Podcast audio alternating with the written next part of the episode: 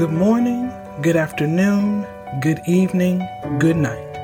Wherever you are, in whatever part of the country you may be living in, I greet you and say thank you for blessing me with your presence. It is time to set your soul free with me, Stephanie. So let's see what we can be blessed with today.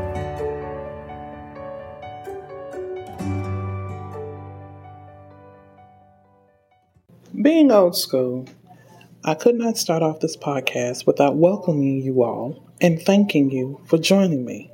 This podcast will be weekly on Wednesday, and it serves to motivate and inspire you. I encourage you to leave reviews, comments, testimonials, and prayer requests.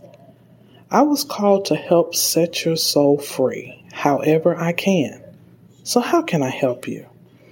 Each week, you will be greeted, followed by a song. The song is to get your mind ready for the word, to give you time to shed the world and focus on you and your needs. Lastly, will be prayer. Why?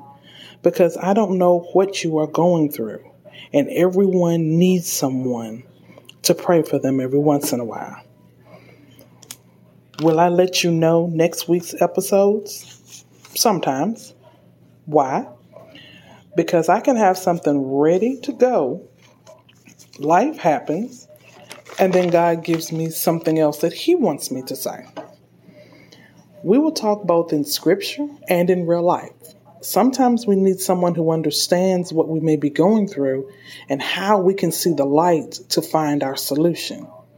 I always liked how scriptures were used, but that real life solutions were given as well telling what that person went through and how they found a solution that helped them get out of it.